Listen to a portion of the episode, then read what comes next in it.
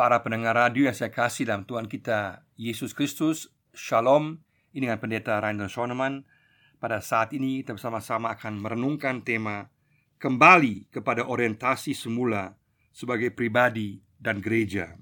Kembali kepada orientasi semula sebagai pribadi dan gereja. Kita membaca dari Wahyu pasal 3 ayat 14 sampai 22. Wahyu pasal 3 ayat 14 sampai 22. Kepada jemaat di Laodikea dan tuliskanlah kepada malaikat jemaat di Laodikea, inilah firman dari Amin, saksi yang setia dan benar, permulaan dari ciptaan Allah. Aku tahu segala pekerjaanmu, engkau tidak dingin dan tidak panas. Alangkah baiknya jika engkau dingin atau panas. Jadi karena engkau suam-suam kuku dan tidak dingin atau panas, aku akan memuntahkan engkau dari mulutku.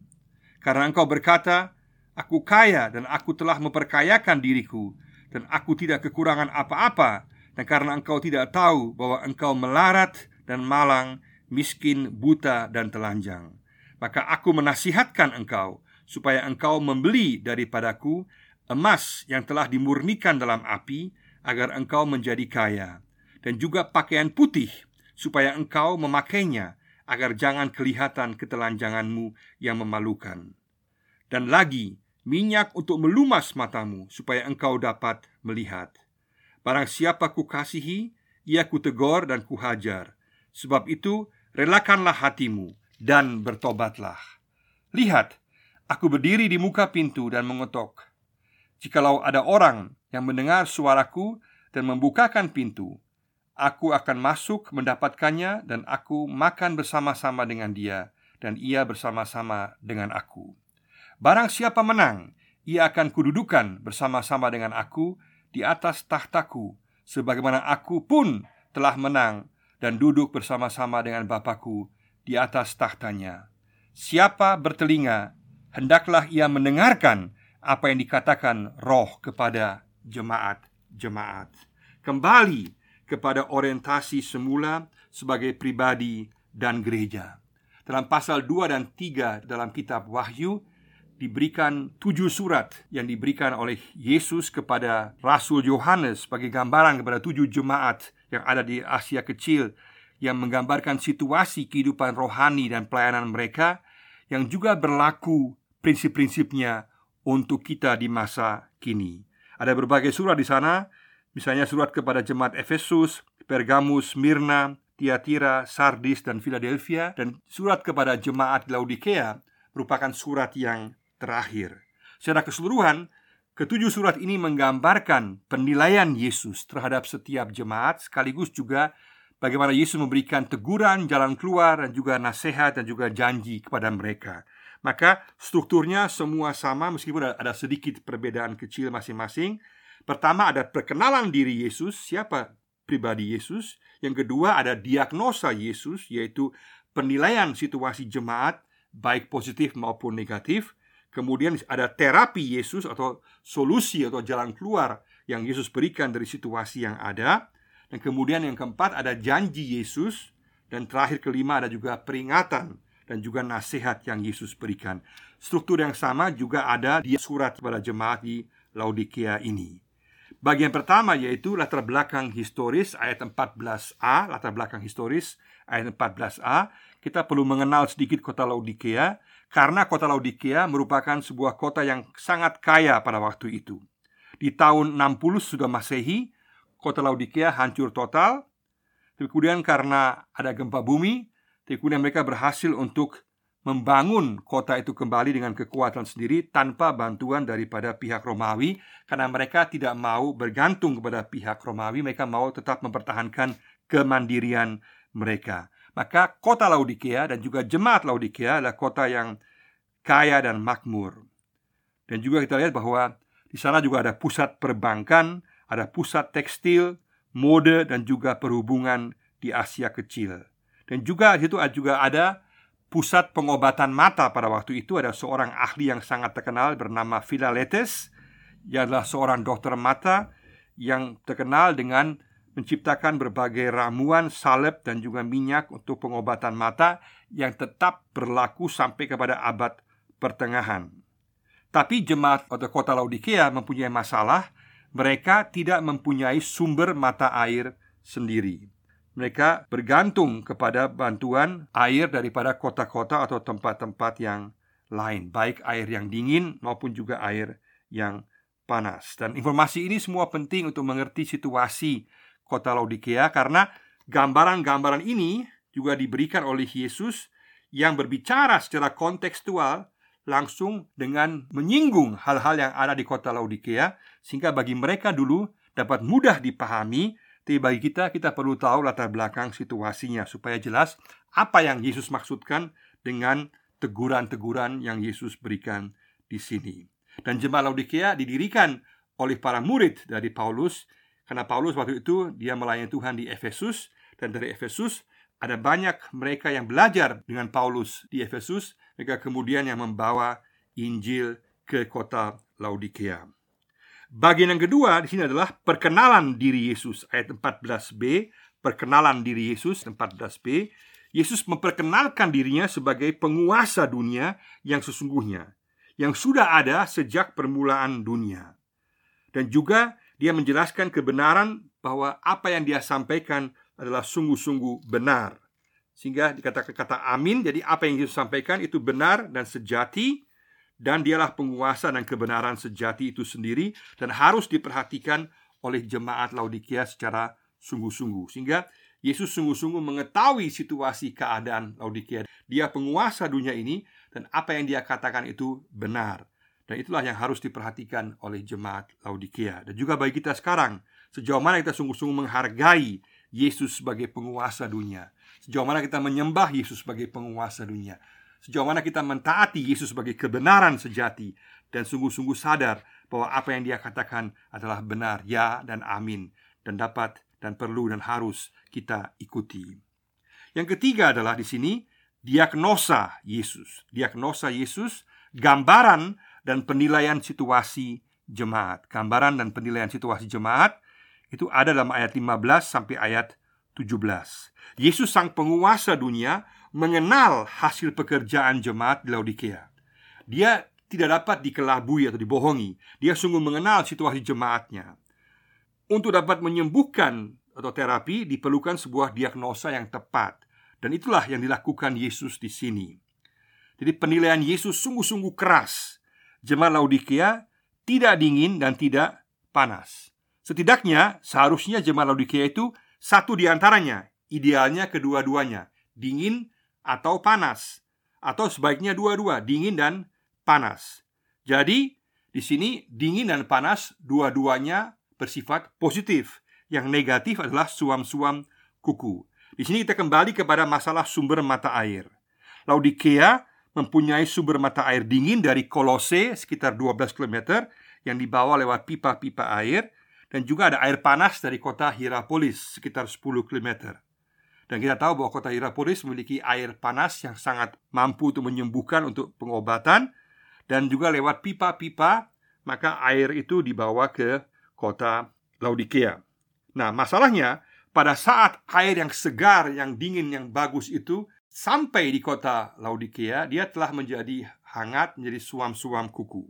Sama juga air yang panas yang menyembuhkan yang bagus dari kota Hierapolis ketika sampai di kota Laodikia menjadi suam-suam kuku dan gambaran itu yang kemudian diberikan Yesus mengenai situasi jemaat Laodikia yang digambarkan tidak dingin dan tidak panas sehingga Yesus ingin memuntahkan mereka. Artinya dingin bersifat positif karena menyegarkan, panas bersifat positif karena menyembuhkan, tetapi jemaat Laodikia tidak bersifat menyegarkan dan tidak bersifat menyembuhkan sehingga bersifat suam-suam kuku dan tidak enak dan mau dimuntahkan oleh Yesus. Sekali lagi, kontrasnya bukan antara panas dan dingin, tapi antara panas dingin dan suam-suam kuku. Jadi panas dan dingin positif, suam-suam kuku yang negatif.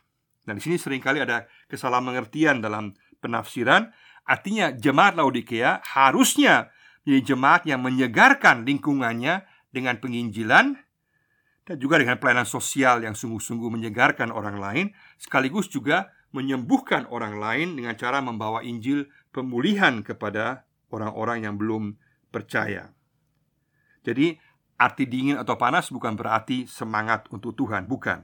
Tapi maksudnya bahwa pengaruhnya Jemaat Laodikia harusnya mempunyai pengaruh yang bersifat dingin dan panas Paling sedikit dingin atau panas Idealnya kedua-duanya Tapi jangan sampai suam-suam kuku Maka orang Kristen dipanggil untuk menjadi baik panas maupun dingin Artinya bercirikan memulihkan dan menyegarkan Dengan demikian bukan suhu semangat kekristenan yang diukur di sini Tetapi perbuatan nyata yang berpengaruh kepada lingkungan Nah, masalahnya jemaat Laodikia tidak memiliki pengaruh dampak yang positif dan tidak efektif terhadap lingkungannya.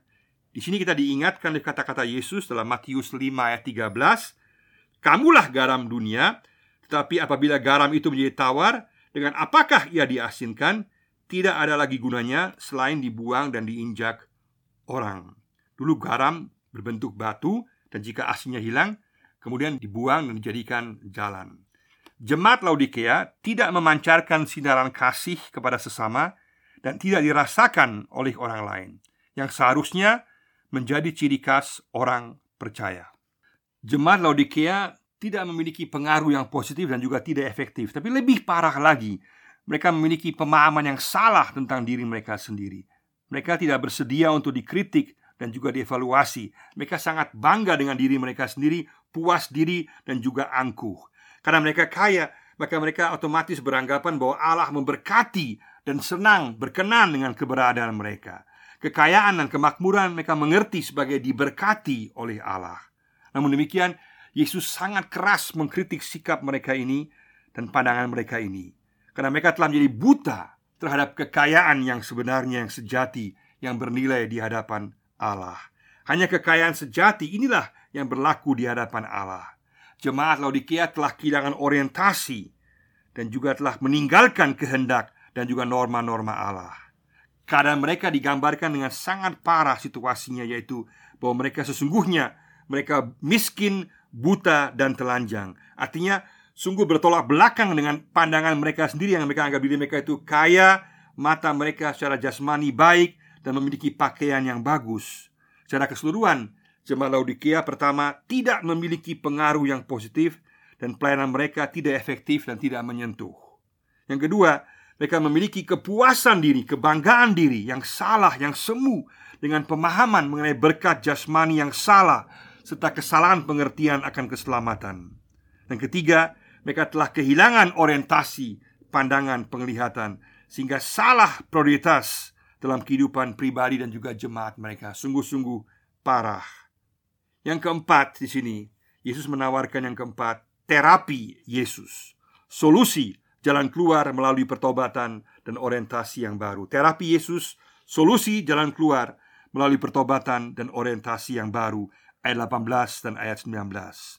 Sebagai terapi, sebagai solusi jalan keluar untuk permasalahan mereka, ditekankan pentingnya suatu pertobatan, yaitu keluar dari berpusat dari diri mereka sendiri dan sekarang berorientasi kembali kepada Allah dan menemukan kekayaan sejati pada Allah. Alkitab tidak bersifat negatif terhadap kekayaan dan kekayaan pada dasarnya bersifat netral.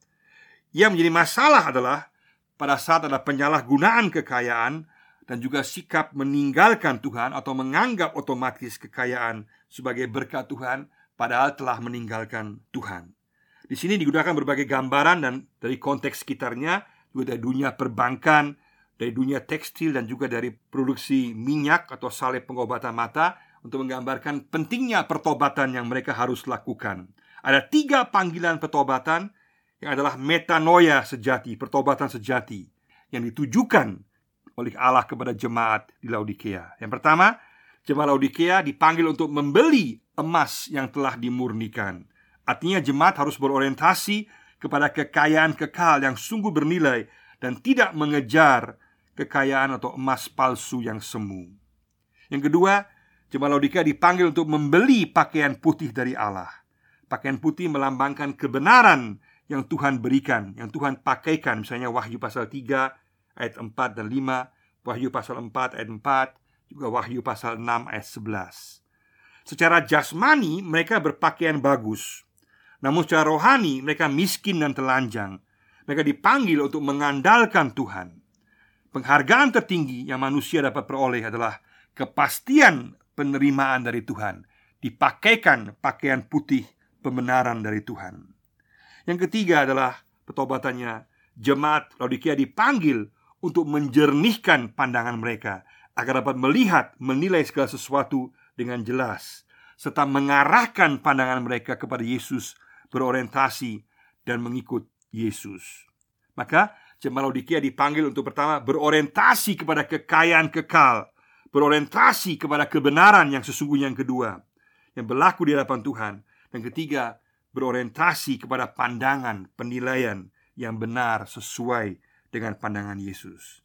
Pendidikan hajaran Tuhan sering kali merupakan cara Allah untuk membawa manusia kembali melalui suatu pertobatan.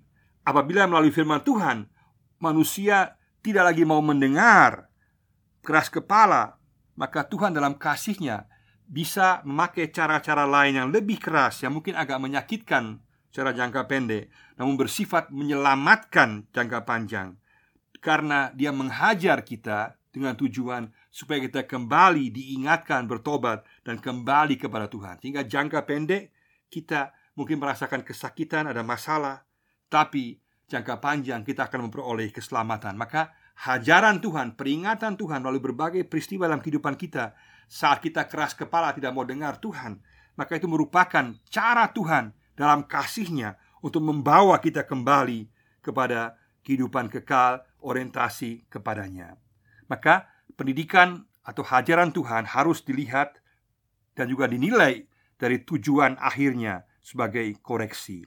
Maka bukan merupakan sebuah tindakan balas dendam buta dan juga secara pastoral harus kita lihat bahwa janganlah kita memfonis orang mengenai kemungkinan adanya hajaran Tuhan dalam kehidupan mereka. Tetapi hajaran Tuhan ini atau pendidikan Tuhan ini pasti akan dapat dirasakan oleh setiap orang secara pribadi sehingga dia merasakan bahwa ada teguran Tuhan lewat soal kesehatan, permasalahan ekonomi, hubungan rumah tangga, anak, sesama, ada bencana dan lain-lain dapat menjadi cara Tuhan untuk mengingatkan kita agar kita kembali kepada Dia. Maka setiap orang harus merasakannya sendiri. Maka Roh Kudus yang akan bekerja dan akan memanggil kita kembali kepada hubungan bersama-sama dengan Dia. Yang kelima adalah janji Yesus. Janji Yesus ayat 20 dan ayat 21. Ada dua janji yang diberikan Yesus di sini menggunakan gambaran dari konteks yang ada di kota Laodikea. Yang pertama adalah janji pertama persekutuan dengannya, persekutuan dengan Yesus. Yesus digambarkan berdiri di muka pintu dan mengetuk serta menunggu sampai ada orang yang dengan sukarela membuka pintu. Latar belakang kota Laodikia memainkan peranan yang penting di sini. Laodikia merupakan sebuah kota pusat perhubungan dan mereka telah membangun sebuah tembok kota yang besar untuk melindungi diri mereka dari begitu banyaknya orang yang datang dan meminta tumpangan dan makanan dari mereka. Yang paling parah adalah orang-orang Romawi atau para penguasa lokal yang memaksa mereka untuk membuka pintu gerbang kota dan menyalahgunakan kebaikan orang Laodikia untuk tumpangan dan makanan.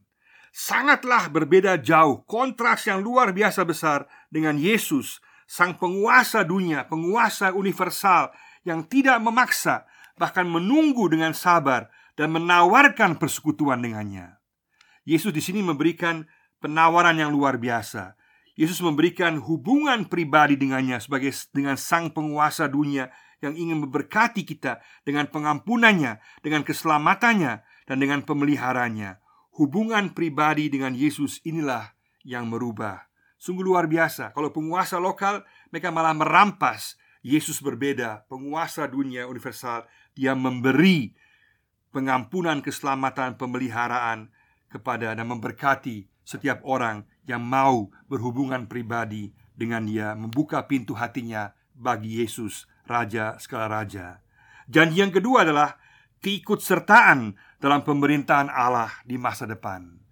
Keikutsertaan dalam pemerintahan Allah di masa depan artinya persekutuan kita dengan Yesus saat ini hanya bersifat terbatas dan tidak sempurna, tapi penggenapannya masih akan datang dan akan ada persekutuan yang sempurna pada saat Yesus datang kembali sebagai penguasa dunia di mana semua orang yang percaya yang memiliki hubungan pribadi dengan Yesus akan memerintah bersama-sama dengan Allah yang bersifat universal yang bersifat jauh lebih tinggi daripada pemerintahan yang bersifat lokal yang dimiliki oleh orang-orang Laodikea pada waktu itu yang mereka sungguh-sungguh banggakan. Artinya tawaran Yesus sungguh luar biasa, hubungan pribadi dengan sang penguasa dunia dan kedua keikutsertaan dalam pemerintahan Allah di masa depan yang bersifat universal. Yang keenam yang terakhir adalah peringatan Yesus. Peringatan Yesus ayat 22. Yesus menegaskan pada akhirnya keseriusan pentingnya panggilan pertobatan yang harus dijawab oleh jemaat Laodikea. Sehingga jemaat Laodikea jangan sampai menyia-nyiakan kesempatan tersebut. Katakan, siapa bertelinga, hendaklah ia mendengar apa yang dikatakan roh kepada jemaat-jemaat. Yang menonjol adalah bahwa Yesus sama sekali tidak memuji jemaat Laodikea. Meskipun mereka kaya, mereka sehat, mereka kelihatannya secara lahiriah luar biasa, parlente habis, tapi Yesus tidak terpesona, tidak tertipu dengan pandangan penampilan luar. Tapi Yesus melihat keberadaan jemaat Laodikea yang sesungguhnya dan ternyata mereka tidak memiliki pengaruh yang positif apa pun. Pelayanan mereka tidak efektif, baik secara pelayanan sosial, diakonia maupun penginjilan mereka tidak punya dampak yang positif terhadap lingkungan mereka. Mereka bahkan memiliki kepuasan diri, bangga diri, dan juga pemahaman yang salah tentang berkat jasmani yang mereka anggap sebagai berkat Tuhan, sehingga mereka anggap Tuhan berkenan kepada mereka. Bahkan juga pandangan mereka tentang keselamatan juga salah. Mereka mengandalkan diri mereka sendiri, dan mereka juga puncaknya telah kehilangan orientasi, pandangan, penglihatan yang harusnya terfokus kepada Yesus, mereka terfokus kepada diri mereka sendiri.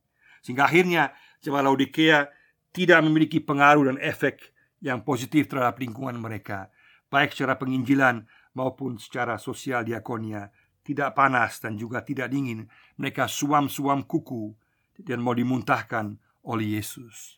Dan Yesus kemudian memberikan jalan keluar bagi mereka untuk bertobat secara total dengan berorientasi kepada kekayaan kekal, berorientasi kepada kebenaran yang sesungguhnya berlaku di hadapan Allah, dan berorientasi kepada pandangan penilaian yang benar yang hanya dapat diberikan oleh Yesus.